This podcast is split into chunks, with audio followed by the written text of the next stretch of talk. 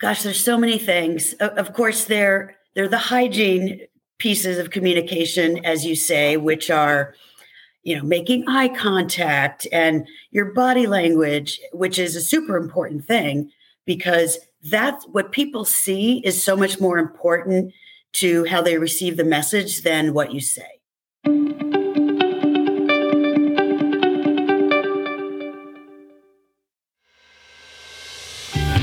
Hello, and welcome to the Helping Organizations Thrive podcast.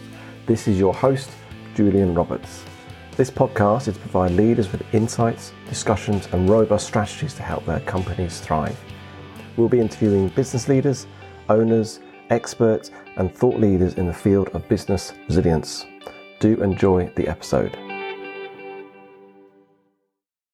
Welcome to Helping Organizations Thrive. Uh, today I have um, Shani Magosky on the show. Welcome, Shani. Thank you so much, and hello, everyone. It's great to yeah. be here.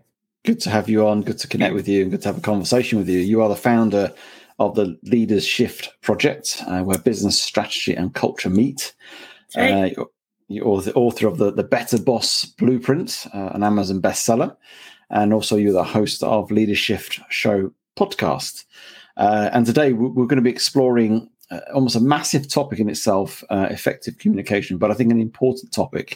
I'm sure there'll be some gems uh, and great wisdom that'll come out of that conversation today. Uh, but before we go into that, uh, I want to ask you, Shani, what do you love about what you do? So many things. I could take up an entire podcast just explaining that. But to bottom line it, I just love working with people and meeting folks from all over the world. And I mean, and over the years I have, I've gotten, I've been so fortunate. I've gotten to travel on behalf of my clients to Europe and Asia and South America and North, you know, and Canada. And people are diverse and very similar.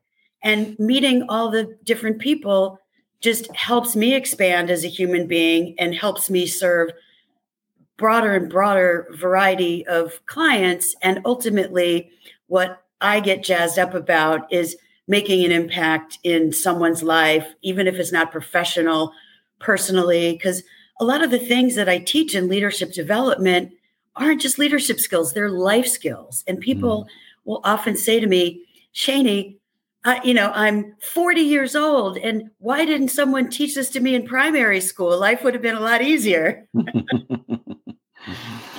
Oh, fantastic. Uh, and I can feel your passion and see your passion. And when did you realize that you had this uh, thing about sort of meeting with people and wanting to make an impact uh, within individuals? Great question. So there's there's a couple of, of points in my life. One was uh, I, I started my career at Goldman Sachs as an investment banker, and I loved it until I didn't. And I didn't know what I wanted to do next. So I hired a career coach. And that was transformational for me because it really got me to tune into what makes me tick, what my values are, what I want to do in the world, and helping, you know, rich people get richer and moving money around for a living, which is, you know, a little bit of a generalization, didn't feel like the legacy I wanted to leave and what I wanted someone to say about me, you know, at my memorial service, so to speak. But it's like you do something for so long and you don't know what else you're even capable of doing and what your options are. So the career coach really helped me explore that. And I was very grateful because I've gone on to do some of the most amazing things. And after I left Wall Street, my ex-husband and I moved to Vail, Colorado, because we decided, you know, not only do I want a change of career, we I wanted we wanted a change of scenery and fresh air, because I had lived in New York and L A and Chicago. And I am a city girl, but at that point in my life, I really wanted to take the pace down a notch and live a cleaner, healthier, more active life. So we moved to Vail, Colorado. And my first job there was managing a television station, which totally broadened my perspective about different people and different kinds of businesses. I mean, just as an example, on Wall Street, I worked with, and then as I got more senior, managed some really left brain people. You know, folks who go into finance tend to be, you know, linear thinkers, obviously process oriented. But at the television station, it was mostly super creative right brain people. And that had a, a lot of learning. And my next job, I became C, CFO, C O O of, of a marketing company that was, was pretty global. And so in that case, I was managing managers, you know, obviously different dynamic than managing individual contributors. And what I found in that role was I loved enabling managers to be their best selves in service of their people and developing them, not telling them what to do, but helping them tap into the things they already know to improve even more and show up even more strongly for their people. And that's when I realized, you know, leadership for me wasn't about, you know, approving vacation and writing performance reviews. It was about coaching and developing and, and supporting other people. Wow. And that's um, that's why you do what you do now. You've obviously discovered this thing about working with people and seeing that, I guess, potential, and then helping them unlock it and see that um, I guess, grow. And, and as you say, leadership is not about telling people or help, helping people take holidays or, you know, that sort of almost the sort of hygiene side of things of, of leadership. Right. But but it's inspiring people as well.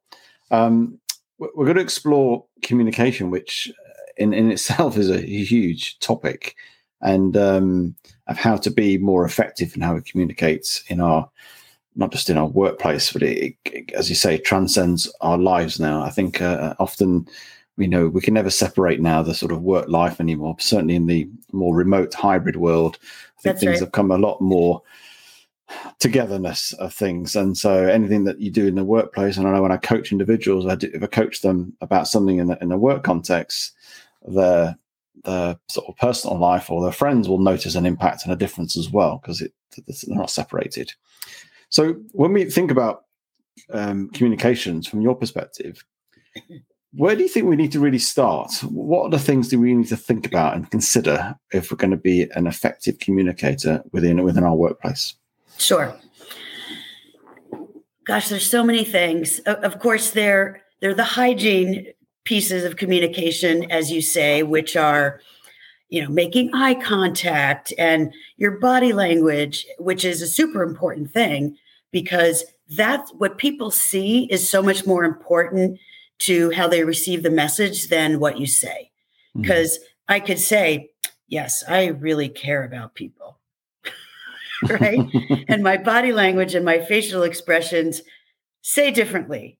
Right. So there's there's got to be a consist- consistency among what you're saying, how you're saying it, and what your body is is communicating. So that's, first of all, is just being conscious about a holistic message uh, with your whole self. Um, you know, and the other kind of technical things about, you know, making sure that if you use hand expressions when you're talking, you're not, you know, doing things are, that are distracting, because really every time you open your mouth, your impact, you, you're making an impression, right? Mm. I teach a presentation and, and, um, facilitation skills course to leaders, you know, leadership communication, essentially. And I say it's not just about when you're leading a meeting or making a presentation or addressing the board of directors. Sure, those are formal contexts for communication. But seriously, every time we speak, we're making an impression, and mm-hmm. that really matters. Um, but onto the, the more nuanced pieces of communication. It's, first of all, thinking about who your audience is, right? Don't mm-hmm. focus on what is important to you about the topic. Focus on what's important for the other person and what Im- what what results in impact you're trying to drive with the communication.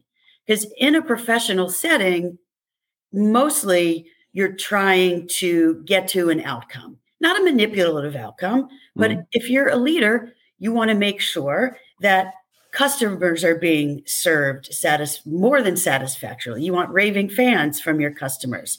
And so you want to enable your people or make sure your people are impacted by your communication in such a way that they're inspired to, to, um, to achieve that result, if you will.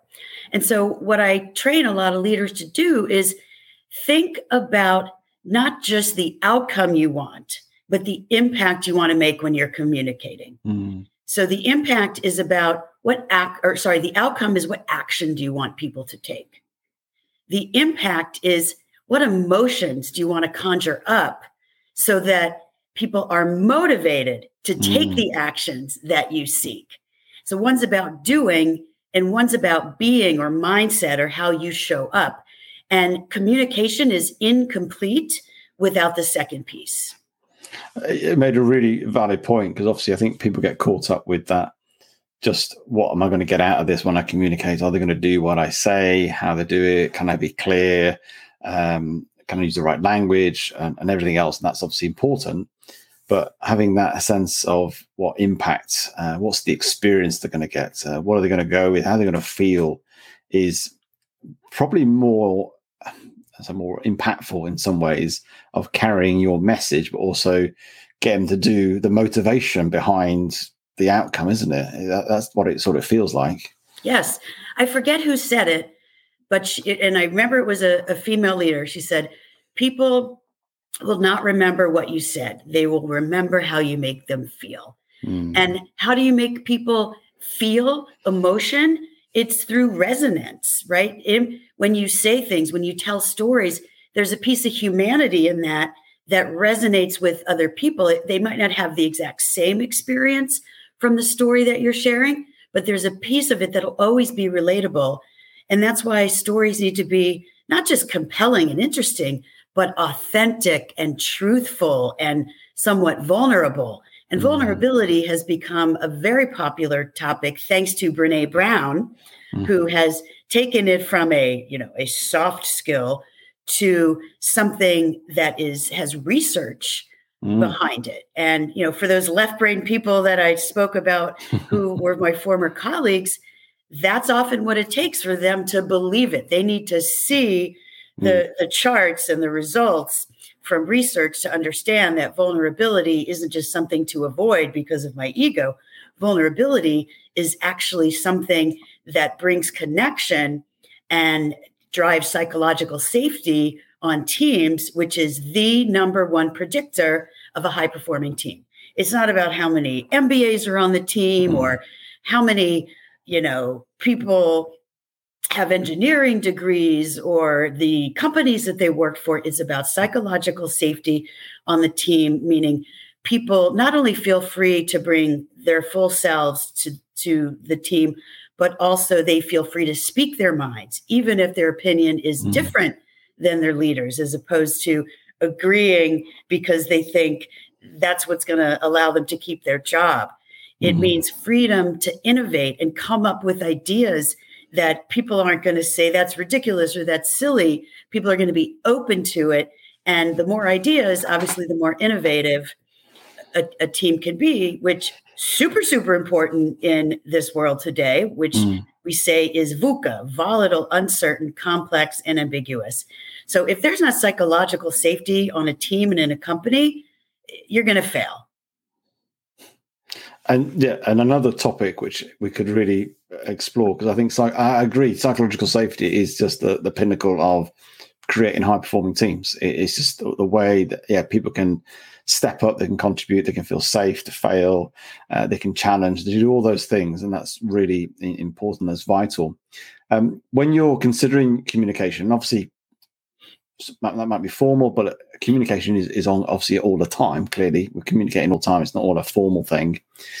But how do we, you touched on it a little bit, how do we get to that place where, well, I suppose, what things do we need to consider when we're thinking about this impact and this creating this experience? And, you know, because initially, if you're not doing it at the moment, you have to sort of think it through as a process almost. Do you know what I mean? It almost becomes a slightly awkward initially, because obviously you're learning to do something new and to mm-hmm. create that. So what, what have you shared with your leaders that you've worked with to help them get to that place where they'll be more, I suppose, experiential when they're sort of communicating?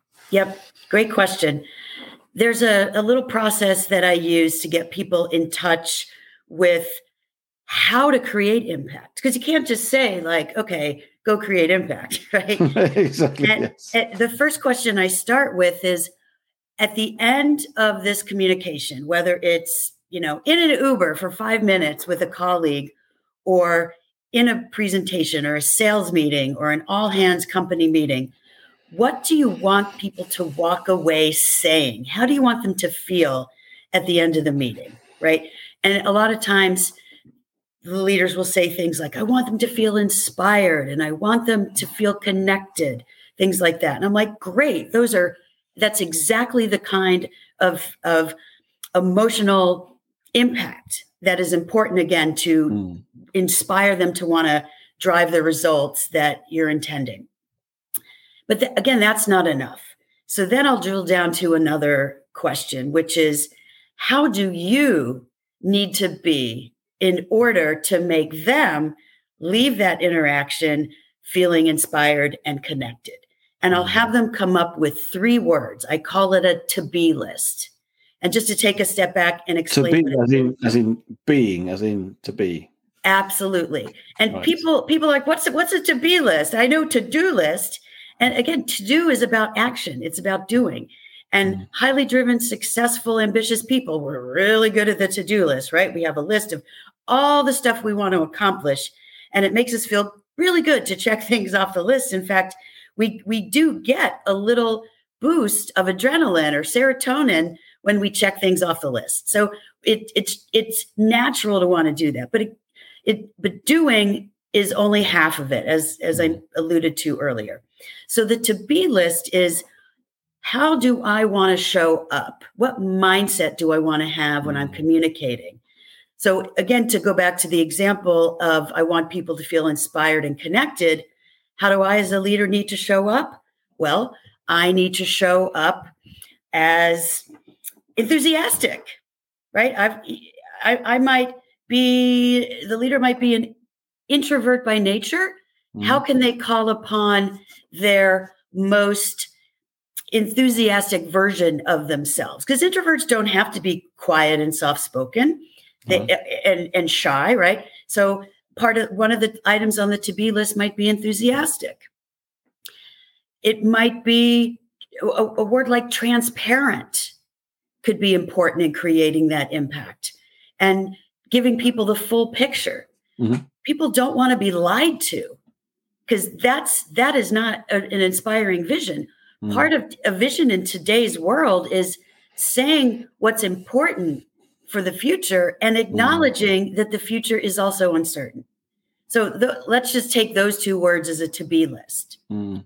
And what do we do with that? We marinate on it. And when we're planning, if, if it's a more formal thing, when we're planning, we build that into the messaging. So when I'm telling a story, how can I not tell just a superficial story that seems like bullshit? How can I tell a story that mm. really is transparent? And and again, in a conversation, it's just coming in with the mindset of, you know what, I'm going to make this real. So if we co- step into the communication mm. wearing that that hat, if you will, then it's a lot easier to make that happen. And I'll say, before you do anything, even when you're walking over to the person or walking into the meeting, remind yourself, I'm going to be transparent. I'm going to be enthusiastic. And the law of attraction will help you get there. And it's it's almost it's setting our intent, isn't it? Yep. It's setting our intent. I want to have a conversation that will inspire, be whatever it may be, transparent, open, um, making sure you're, you're authentic to yourself. Uh, and just by setting that, which is our setting our you know our our, our brain into that sort of intention of this one I want to deliver on, and how right. I want to deliver it, and how I want to, they want to experience it. It's important. And, and it? I've got a re- I've got a couple of really good examples of that. One one is a made up story, but I love it anyway. It's about Marilyn Monroe, and who can't get into a story about that iconic woman? she's walking down the street of New York City. Let's say she's walking down Fifth Avenue with a bunch of girlfriends. And she's kind of in the mix of, of the girlfriends. You know, they're, they're in a cluster walking along kind of slowly. And one of the women says, "God, isn't it amazing? We're in the middle of one of the busiest streets in the world, and no one even notices Marilyn Monroe is here." And never one to shy away from a child. And she's like, "Oh, well, I can fix that." So in a nanosecond, she breaks out just two steps in front of this cluster of women and throws her head back, her shoulders high, and sashays in only the way that Marilyn Monroe could do. And in, in just a few seconds, all of a sudden, people are like pointing and screaming, "Oh my God, it's Marilyn Monroe, it's Marilyn Monroe." And to unpack that story, in both scenarios, she's technically doing the same thing. She's walking down the street, right? But the way she's being is totally different. Mm. And of course, the impact is totally different. So that's a story that's, that people that's, really. It's a great story. And, and it's interesting. You, we, we've been talking about being, and, and what I also conjured up with being is being present and being fully presence. And it, it goes on to a, a thought for me is, is when you're when you're present with somebody and you're communicating, say on a one-to-one or any any situation, doesn't matter where you are, being present also means you're in a there's a dialogue, there's listening, isn't it? Because you're fully there, you're not distracted, you're not thinking about the next thing or the last thing, you're in that moment, and that all that matters is that moment. Just like you and I having a conversation now, all that matters is for me is, is and for sure for you is this conversation. Nothing else matters. And absolutely, that's, that's we're present. Not on our phones. We're we're not thinking about what we need to pick up at the grocery store later today. Mm. We're fully present with each other. And honestly, you read my mind as as you were talking. I'm like, well, this is all about listening. And a lot of people, they think they're good at listening, and they're not so good at listening. They might be mm. hearing. They're not listening, because mm. listening is a skill that needs development, especially in this world full of distractions. It is mm. easier and easier to get pulled in so many directions that you're truly not listening. And there's a, a kind of a hierarchy of listening of three levels. The first level, which um, is where a lot of people get caught more often than not, is level one listening. And that's when they're self-focused. You know, so they might be paying a little bit of attention, catching mm. a few words here or there, but they're missing the nuance because they're in their own heads thinking about, what am I going to say next? And how am I going to respond? And how am I going to turn this conversation around for my benefit? Mm. Or, or what is my grocery list? Or what time is it? I have to go pick my kid up at soccer practice, right? And so if we're focused on the thoughts in our head, we cannot possibly be fully present in the conversation. Mm. That's level one listening.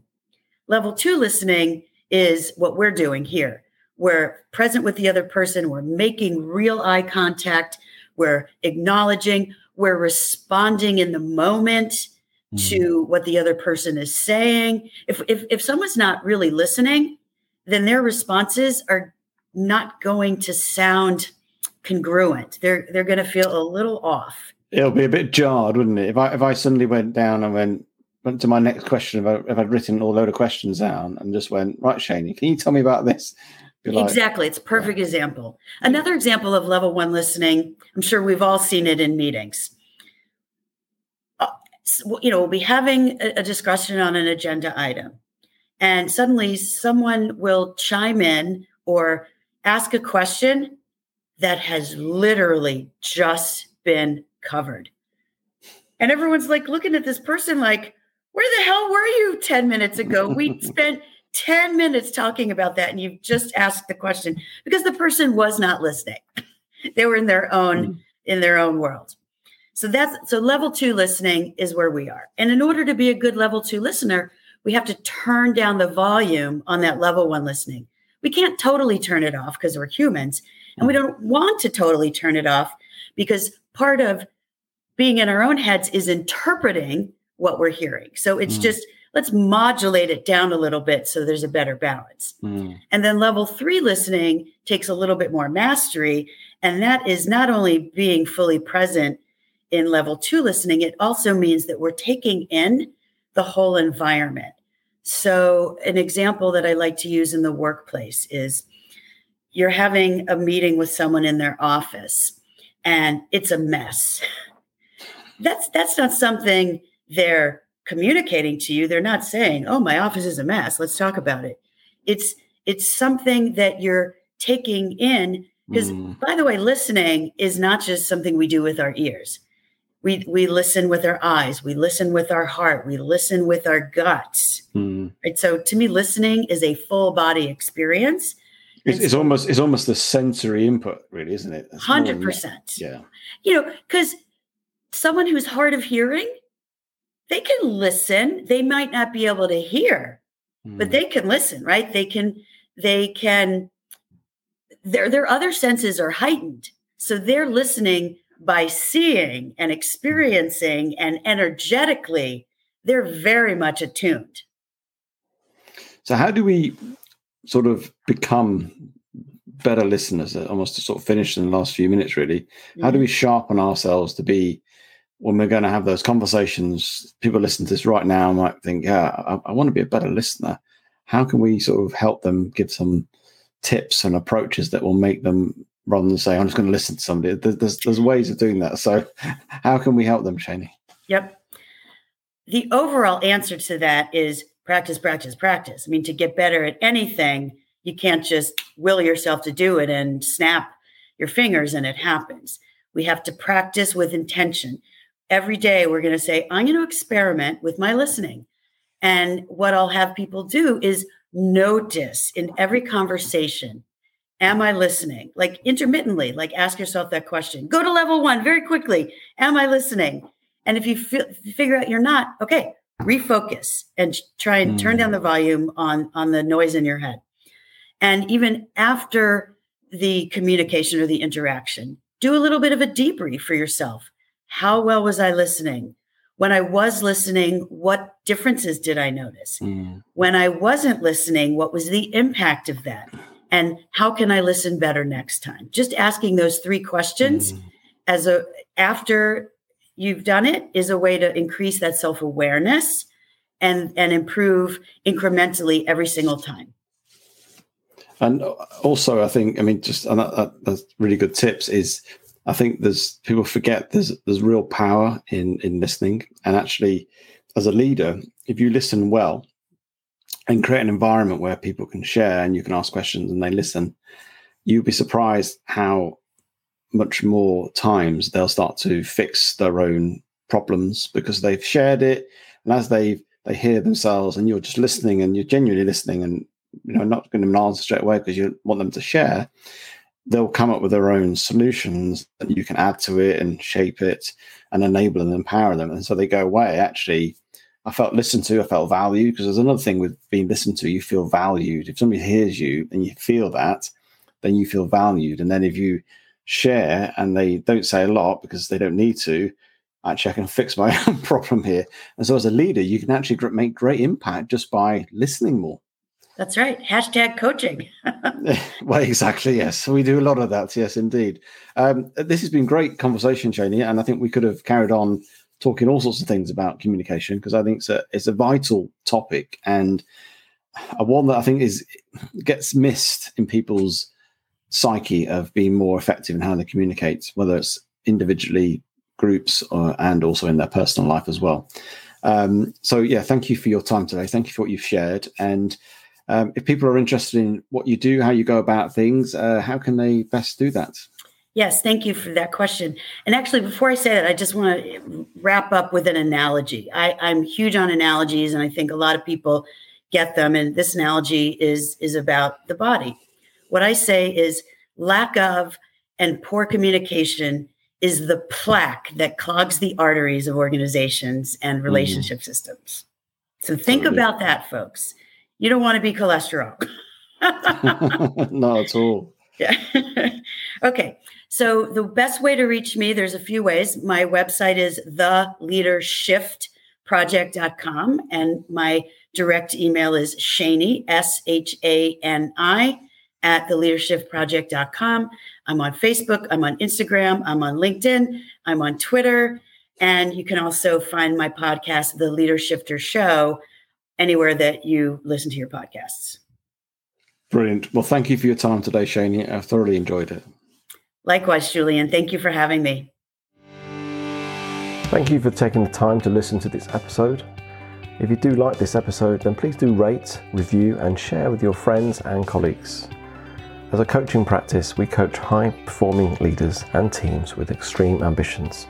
We'll help you to go beyond what you believe is possible. If this sounds like you, then let's have a conversation with me. Contact me at Julian Roberts Consulting dot com.